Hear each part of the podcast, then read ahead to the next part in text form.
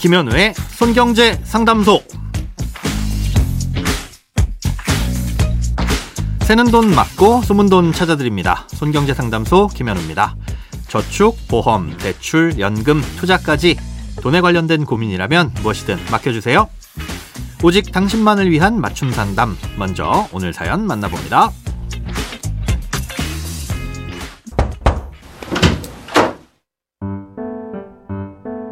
이번에 목돈이 필요해서 전전긍긍하고 있는 애청자입니다.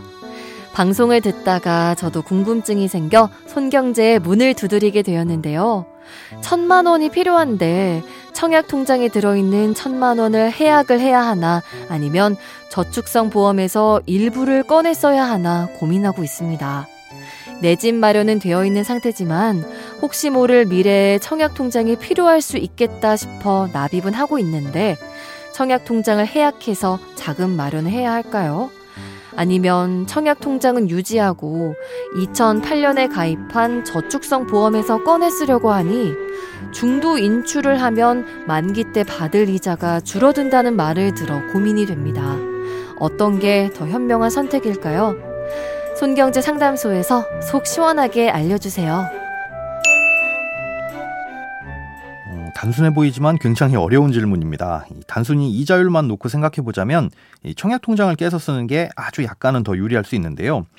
문제는 청약 통장은 저축의 기능보다는 청약의 기능이 중요하다는 거죠.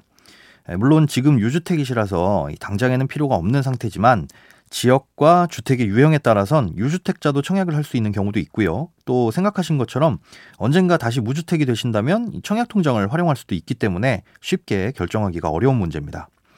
게다가 청약통장은 국민주택 청약 시 월 최대 10만 원까지만 인정되니까 이걸 감안하고 월 10만 원씩 부으셔서 1000만 원 이상을 만드신 거라면 적어도 8년 이상은 되신 거잖아요. 음, 그걸 없애긴 너무 아깝습니다.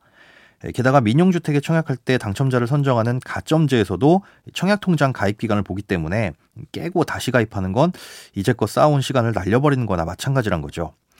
하지만 만약 청약 통장을 만드신 지 뭐 1, 2년 정도밖에 안 됐는데 목돈을 한꺼번에 납입한 거고 어, 향후 최소한 2년 내에는 청약을 할 계획이 없으시다면 그땐 해지를 하셔도 크게 문제가 되지는 않을 것 같습니다. 목돈을 납입한 거라면 어차피 국민주택 청약에서는 인정되는 납입 금액이 적고 또 민영주택에 청약하실 생각이시라면 새로 만들고 목돈을 납입해도 그렇게 큰 차이가 나는 건 아니니까요. 에, 그게 아니라 오래된 청약 통장이시라면 이 두 가지를 고민해 보셔야 되는데요. 잠깐만 돈을 쓰고 다시 넣어두실 거라면 청약통장 담보대출을 생각해 보실 수도 있습니다.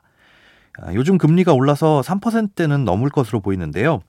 중도상환 수수료 같은 게 없으니까 한두 달 정도 단기간으로 필요한 돈이라면 고려해 보실 만합니다. 아, 또 하나는 보험을 건드리는 건데요. 중도 인출도 답이 될 수 있지만 이참에 과감히 해약도 생각해 보실 만합니다. 가입하신 지 10년 이상이 되셨으니 이미 비과세 요건은 충족을 했을 것이고 또 조기 해약에 대한 페널티도 없는 상태입니다. 즉 만기까지 보유를 할 이유가 딱히 있는 게 아니라면 언제 해약하든 상관없다는 뜻이죠. 복리기 때문에 시간이 오래될수록 유리하다고 생각하실 수도 있지만 그 시간이 생각보다 꽤나 오래 걸립니다. 더군다나 보험 상품에는 보험료를 납입할 때마다 떼는 수수료도 있고요. 또 보험 상품에 적용되는 금리는 현재 시중 금리에 비해 다소 낮은 편입니다. 이걸 고려하면 그냥 중도 인출을 하시거나 차라리 깨서 유용하게 쓰시는 게 더 유리할 수도 있다는 뜻이죠. 앞으로 낼 보험료의 수수료가 얼마인지 그리고 이미 납입한 돈에 대해서 떼는 수수료는 없는지도 확인을 해서 계산을 해보시고요. 만약 해약을 한다면 해약 환급금 중에서 천만 원을 쓰고 나서 남은 돈은 어떻게 굴릴 건지 그리고 해약 후에 앞으로 안 내도 될 보험료는 보험 대신 어떤 저축이나 투자를 할 건지도 생각을 해보시고 판단을 하시기 바랍니다.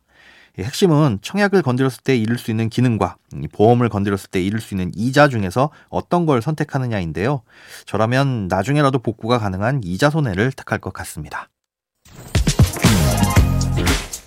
크고 작은 돈 걱정 혼자 끙끙 앓지 마시고 imbc.com 손경제상담소 홈페이지에 사연 남겨주세요.